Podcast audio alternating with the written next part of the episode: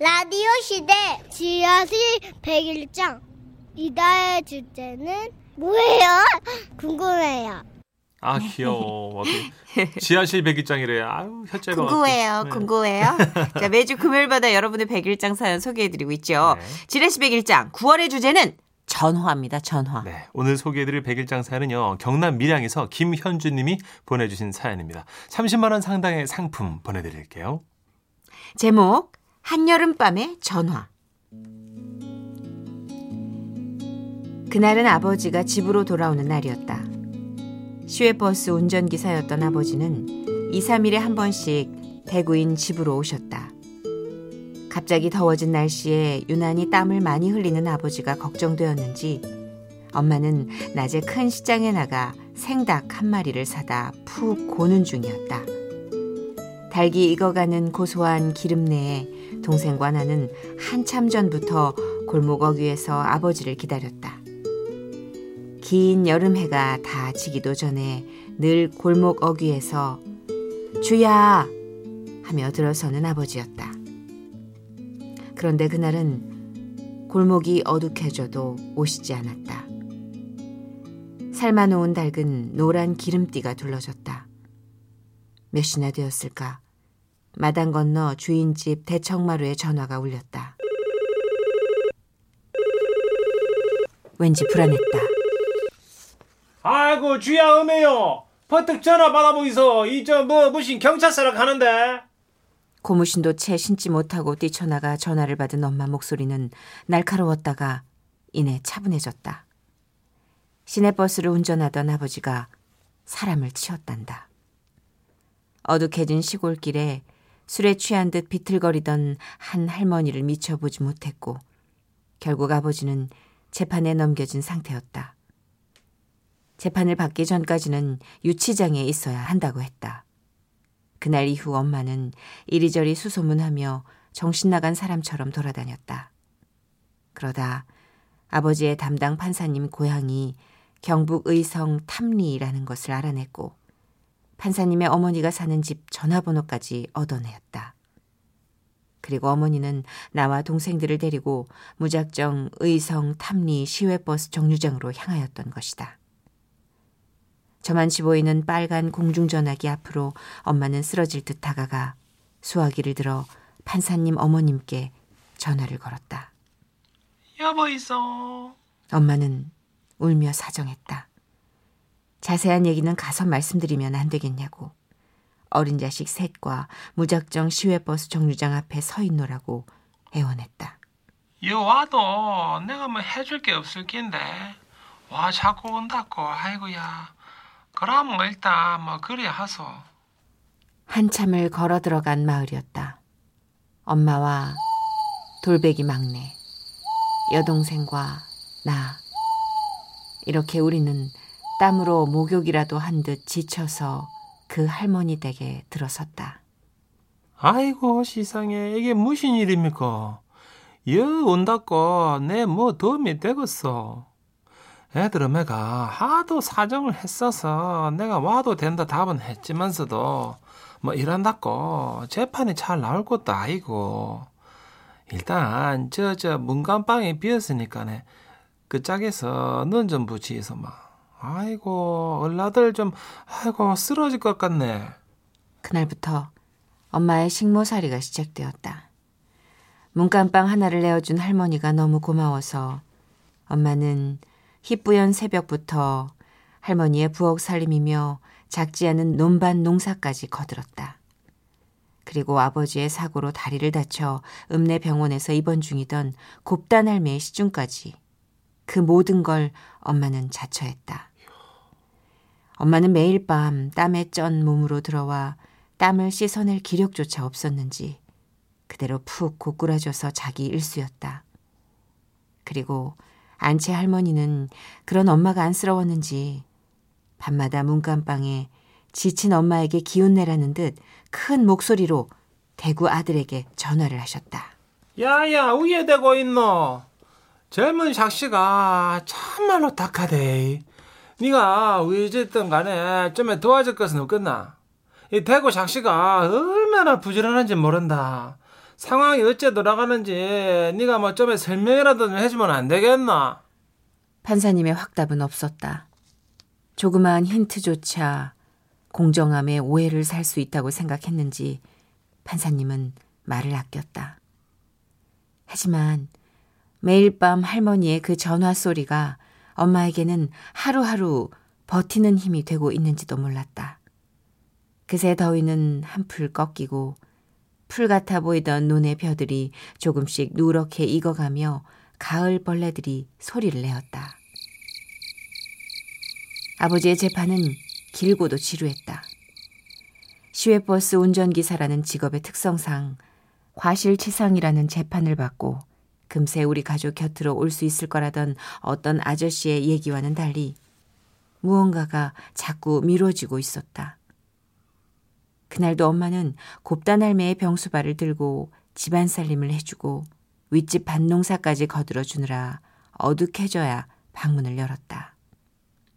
그렇게 허리를 잡고 들어오는 엄마에게 내가 할 수 있는 말은 동생들 걱정을 덜어주는 것 뿐이었다. 걱정 마라, 엄마야. 내가 동생들 밥도 다 챙기 먹이고 우물가에서 목욕도 시키다. 엄마 밥도 내가 챙겨놨다, 아이가. 좀만 기다려라. 내가 쪼르르 나가 부엌에서 엄마 밥을 챙겨올 때면 엄마는 어느새 방바닥에 쓰러져 잠들어 있었다. 온몸에 엄마의 고단함이 묻어났다. 그런데 그러던 어느 날 안채에서 전화가 울렸다. 늘 할머니가 늦지막한 시간에 전화를 걸어 우예되고 있노 하던 그 전화였는데 그날은 걸기도 전에 먼저 울려주었다. 그래 왜 됐노? 어야 어야 아이고야 그래 됐다고? 아이고 참말로 잘 됐네 네가 많이 했었다 안채 대청마루에서 할머니는 문간방까지 단숨에 달려오셨다. 아이고야 주야 어미야 됐단다. 우리 우리 그이요? 그래 판결이 났단다. 주야 아바이가 그 뭐라 하던데 그 무슨 그 치사 과실 뭐 아무튼 그런 걸로 해가지고 이제 유치장에서 나온다 한다 자 우리 아들내미가 뭐라 뭐라 뭐 설명을 했었는데 아이고야 내 늙어 막 그거는 모르겠고 우야튼 내일 모레 집으로 간다 하네 나는 그날 엄마가 그렇게 큰 소리로 우는 걸 처음 보았다.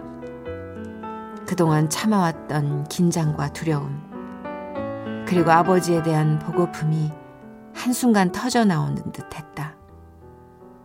엄마 등을 토닥이는 할머니도 울고, 나도 동생들도 따라 울었다. 다음 날 할머니와 동네 사람들의 인사를 뒤로 하고 우리는 이른 아침 대구로 왔다. 그리고 다음 날 아버지는 조금은 초췌해진 모습으로 돌아오셨다. 그동안 고생 많았지 아닙니다. 아이고 마 얼굴이 많이 상했네 얘. 아니다 내보다 마 당신이 더 상했네 우야됐든 미안하다 우리에게는 세상 누구보다 든든한 최고의 슈퍼맨인 아버지였고 엄마에겐 가진 것을 다해서 같이 살아내야 할 남편이었다. 그렇게 스물아홉의 젊은 엄마는 전화 한 통으로 완전히 무너져 내렸다가 다시 전화 한 통으로 세상을 감내할 힘을 얻었다. 일흔 일곱이 된 우리 엄마는 지금도 늦은 밤 전화 소리에 많이 놀라신다. 그나마 문자 소리를 편안해 하시는 것 같아 나는 전화를 걸기 전 늘 곧 전화가 갈 거라는 문자부터 먼저 보낸다. 그 옛날 힘든 한 계절을 보냈던 엄마의 아픔에 조금의 위로라도 된다면 이 정도의 번거로움쯤이야 뭐가, 뭐가 대수랴. 엄마, 곧 전화 드릴게요. 놀라지 마세요. 별일 아니니까. 걱정 말아요, 엄마. 지금은 라디오 시대 웃음이 묻어나는 편지 파이팅! 힘차라. 아, 애들 목소리 들으니까 좀 기운이 나네요. 네. 제목 어느 날 터졌다. 대전 대덕구에서 이지혜님이 보내주신 사연입니다. 30만 원 상당의 상품 보내드리고요. 1등급 한우 등심 1,000g 받게 되는 주간 베스트 후보 그리고 200만 원 상당의 안마의자 받으실 월간 베스트 후보 되셨습니다. 안녕하세요, 써니 언니 천식 오빠. 라디오 애청자인데요. 여느 날처럼 라디오를 듣다가 갑자기 제 어릴 때 일이 생각나서 보내봐요. 때는 2009년, 제가 고등학교 2학년 때인데요. 제가 그때 당시 여고생이고 하니까 하루에 밥을 다섯 개 정도 먹었거든요. 그럼요. 요거 왜 웃어요? 다들 그때는 그렇게 먹는 거 아니에요? 그럼 저게 소식하네 다섯 끼면. 그죠, 써니 언니? 그럼 우린 일곱 끼지. 언니 최고. 음. 새벽 6시에 일어나서 아침밥 한 공기를 해치우고 학교 가는 셔틀 봉고차를 탔어요. 야, 지혜야, 너 오늘 늦게 일어난겨? 아니요. 그럼 아침밥 못 먹은겨? 이? 아니요. 근데 그 봉지에 든 사과는 뭐요? 이 간식이잖요. 아니, 간식이라고 하기엔 너무 많잖요. 몇 개요? 아이고 꼴랑 세 개 깎았어. 제가 그렇게나 먹성이 좋았답니다. 돌도 씹어 먹는다는 여고생 시절이니까요. 하지만 이런 저에게 한 가지 문제가 있었으니 너무 활발한 위해 활동과 달리 장애 활동은 활발하지 못한 날이 있었어요. 그날도 그런 날이었습니다.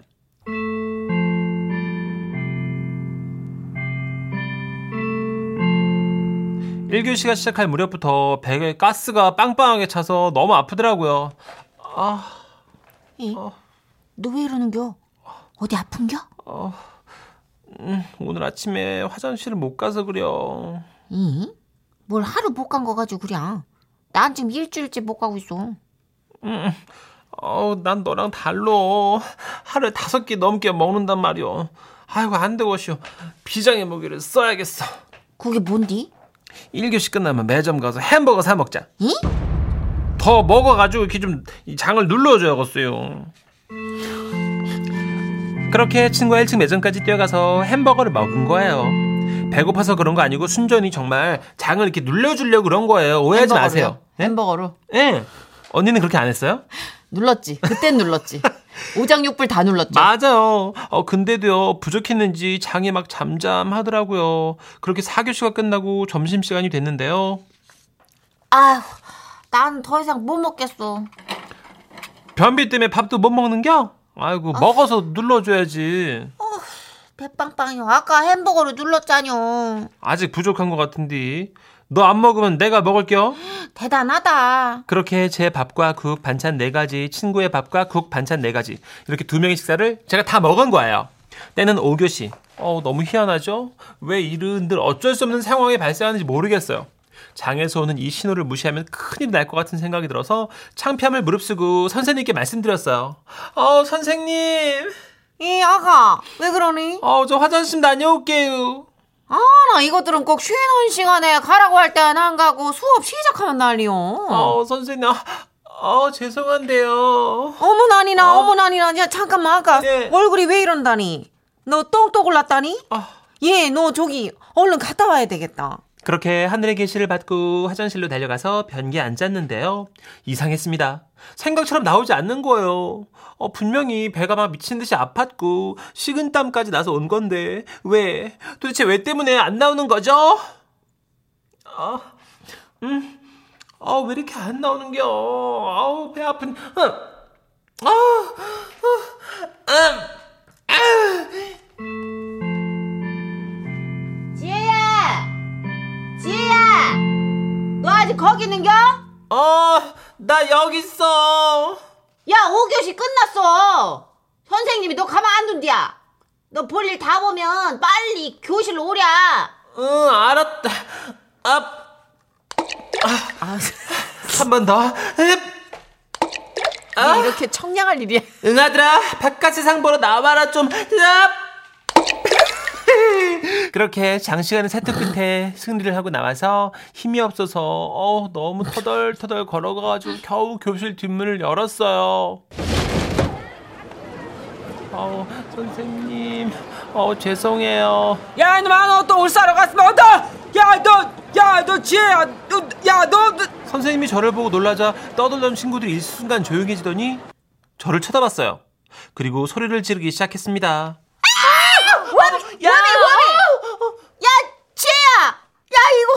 야, 지혜야! 야, 이거, 야, 야, 이거 왜? 화장실 아이고. 갔다 온 건데. 야 야 이놈 지지배야 너 거울 좀 봐봐 네 얼굴 아이고야 박살났어 친구가 건네준 거울로 본 제 얼굴 새빨겠습니다. 그냥 빨간 게 아니라 아주 새빨겠고요. 얼룩덜룩하면서 약간 피 같은 게 보이기도 하고요. 야야 안 되겠다 야 지금 당장 선생님이랑 병원 나가자 이? 야, 아, 야 맞다 저기 저기 저기 제, 제 어머님한테도 전화 드려야지 어. 그렇게 저는 택시로 인근 병원까지 실려가게 된 거예요.